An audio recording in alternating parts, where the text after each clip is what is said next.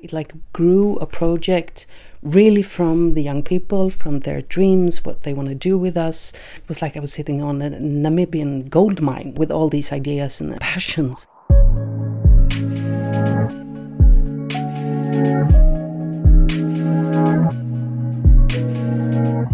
At Cirkus Cirkör, the sky's the limit. This leading art center utilizes the captivating language of circus to craft extraordinary artistic experiences.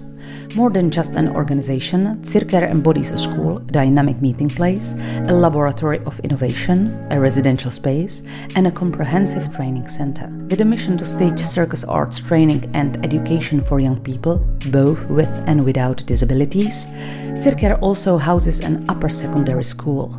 The Cirkör House, situated in Alby, Botkyrka, serves as a vibrant hub where long-term and social circus projects thrive, leaving a profound impact on community development. As part of the Reinventing Circus Organizations project, a gathering was hosted at the Cirkör House, setting the stage for transformative discussions.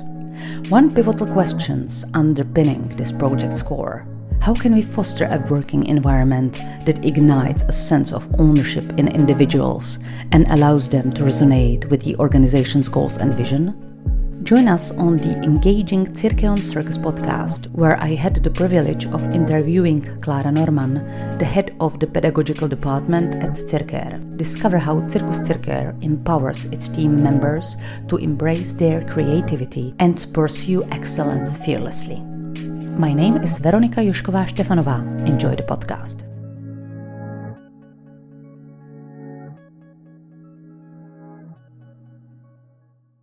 Cirkus Cirkör is Sweden's largest circus. It is a circus school, it is a social circus, it is a production company, it makes events and has residencies. The way we're constructed is that we are a non-profit company that is doing circus courses for kids. We also have an upper secondary high school for young people in collaboration with the local school. We do outreach programs and social circus, and all this is within the non-profit organization. But then we own a limited company, and in the limited company we do big touring shows, big events, small events, everything that is more, you could say, commercial or is an artistic risk. And the reason for this is that you must be able to take a chance on a show and say, this is the topic we want to investigate, this is the kind of show we want to make, but then maybe it doesn't sell. And you don't want one failure to break the organization, so you will always have like the foundation is the non-profit company, and then in the limited company you can take risks. We do have a board that are people coming from other different areas of working life, solicitors, consultants like this.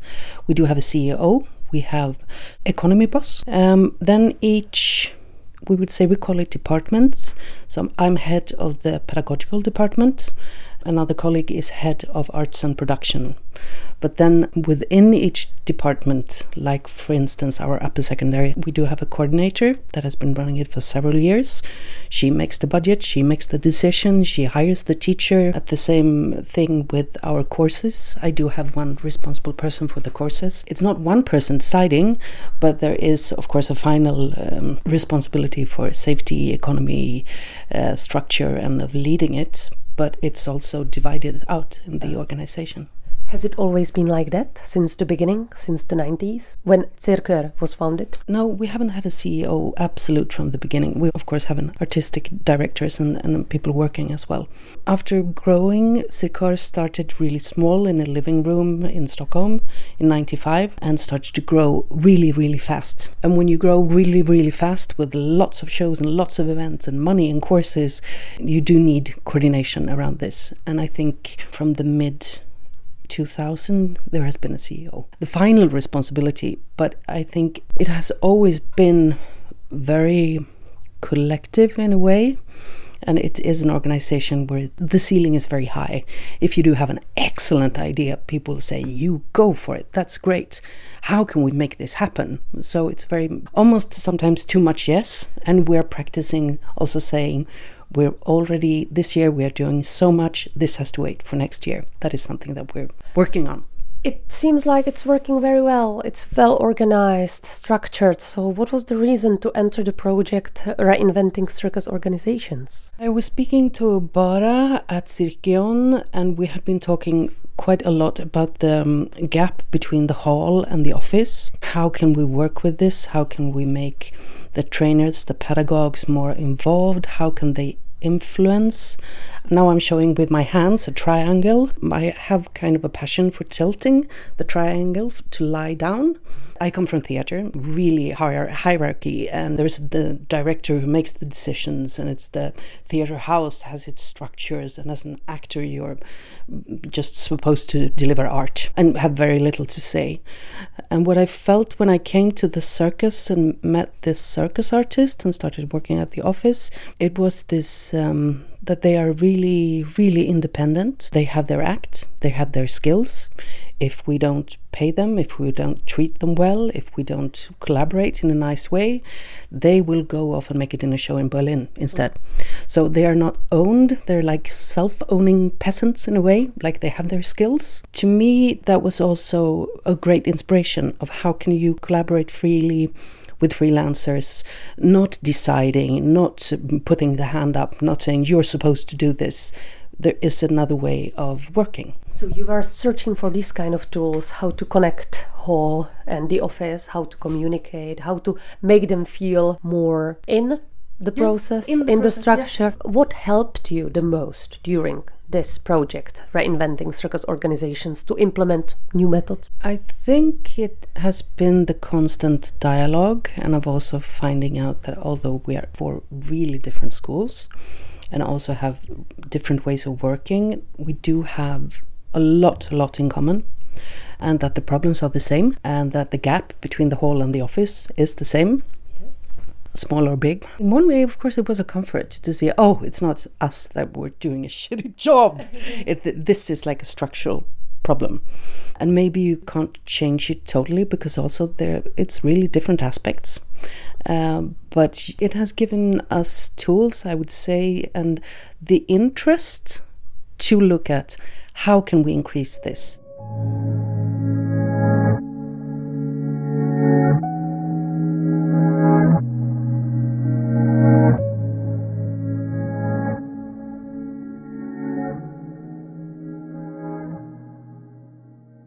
We haven't done revolutionary things in this, but it actually has changed. I've done many projects. I'm a project manager. And you come up with a great idea, and you talk to some people, and you make a sketch on your computer, by your desk. I think this RICO has been like a part of the puzzle of me. I've had some amazing experience of building projects and a conference here in Alby, in south of Stockholm, where we're situated, where we started from a totally different aspect. For example, inviting young people in our organization and asking them, what do you dream of doing with the Cirkus Cirkör?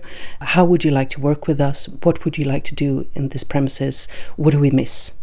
And instead of answering back or talking, the adults in the room had of one strict order: listen, don't talk, just listen. And then we had an external facilitator coming in, facilitating this, not connected to us, to also bring away this power situation. I'm the manager and I ask you, what are you dreaming of doing? And the result was amazing. There were the most amazing answers, and the most, on my wall here in my room, you see all my post-its, it's from these meetings. And in that way, it like grew a project really from the young people, from their dreams, what they want to do with us.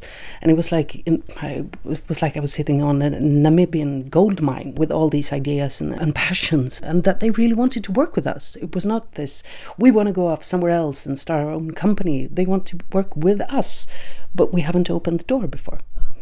And I think RICO has helped in that puzzle, and I will never, ever again start a project from my desk. Never, ever again. I will not have a meeting about a project without the target group or the participants present. That is a big mind shift.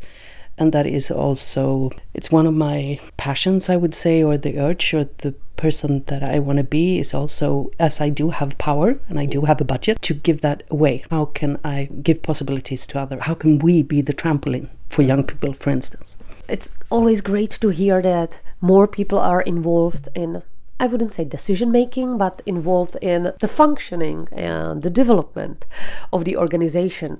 How sustainable is this system and how difficult is it to deal with it, with so many ideas? This is a yes-saying organization and we can get really enthusiastic. And as I said before, practicing to say, not this year, next year. I think we're quite good at it at the pedagogical department and that we have also spoken it out loud when there has been turbulent times, people leaving, new one coming in. Okay, now we just have to settle things. Now just look at the routines, how do we do our meetings, what do we do now, make sure that we secure like the groundwork. Once that is settled, then we can make new application or we can start a new project or do something. And also to be, in a way, sweet to ourselves, in a way to say that it doesn't have to be a big revolution every time. It can be like, oh, let's try to change this, let's try to implement this. Okay, 1 down, 3 to go. So you do things in a more sustainable way. If you want to change something in the organization, at least in your department, is it difficult to explain that kind of need to the board, to those who are above you? Or are they very open-minded? Very open-minded, I would say. I know this picture of above, and of course I do have a CEO and she's my boss, but I see my relationship and the way that I work with her and the way that she works with me. I would say it's in eye contact. And of course she would question it if it put us in economical risk or if this has the possibility to harm the organization. But otherwise I feel extremely supported, both by board and CEO, and I feel more of, but maybe that's me personally, that I feel that they're here supporting me. It's not something that I need to fear or need to, oh, I'm meeting the board, now I do have to behave in a way, that they're on our side. So we just want the best and we want it to be sustainable and we have to make money out of it. And I think that's kind of fun.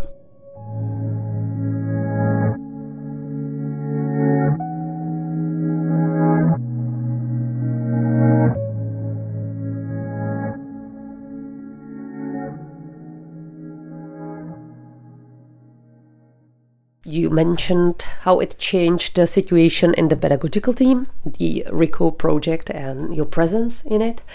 But during this meeting in Cirkus Cirkör in Sweden, we opened many times the topic about how do we feel inside of the office, we managers who are not usually seen. It's not about us, it's always about the artists, it's always about the pedagogues and trainers, but how about the office? I think we've done quite a good job at the same time that RICO started, which was actually before the pandemic. We did a leadership training with the whole staff, feedback sessions. We also suddenly gave things names. You know, when you do have a small conflict with someone, we call it gravels. And if there were really big, hidden, not talked about conflicts, it's the moose head. And the moose head can be small or it can be a big bleeding moose on the table. Yes. And that training together, I think, as change takes time. And you do have to accept that and be, again, sweet with yourself. The change and takes time. And that has changed the way people address conflicts. It has addressed the way that we speak more clearly. I think there is a culture of silence that has changed, that people are not accepting things in the same way, but they're addressing it instead. And I think the pedagogical, we have worked very much with those tools. Now some of those people have left, so I have partly a new team, and people have left because I want to have a job where I don't have to answer the phone in the weekends because I need to fix a substitute situation, or I want to become a manager, good luck, become a manager, great. So more are people traveling on. But now we have a new team, and also I think like the first half year, year, you need to get into like the work routines, get to know your project, because we do so many things. So from this autumn, my plan is to awake these exercises again and to have meetings on routines and structures and feedback sessions, because people now they know the daily chores, and then we can move into the co-working relationship and responsibilities and how to execute them and how to address problems in a deeper way. It's already part of the culture. I addressed this at the meeting with, when we were doing this exercise, I was only thinking of the pedagogues, but actually we do work with it quite a lot at the office. Is there any concrete example from the whole project, 3 years you spent with it, that you would like to mention that inspired you the most? Of course, as I said before, the conversations and of finding out how other people solve their problems. But I also think that the job shadowing has been really important.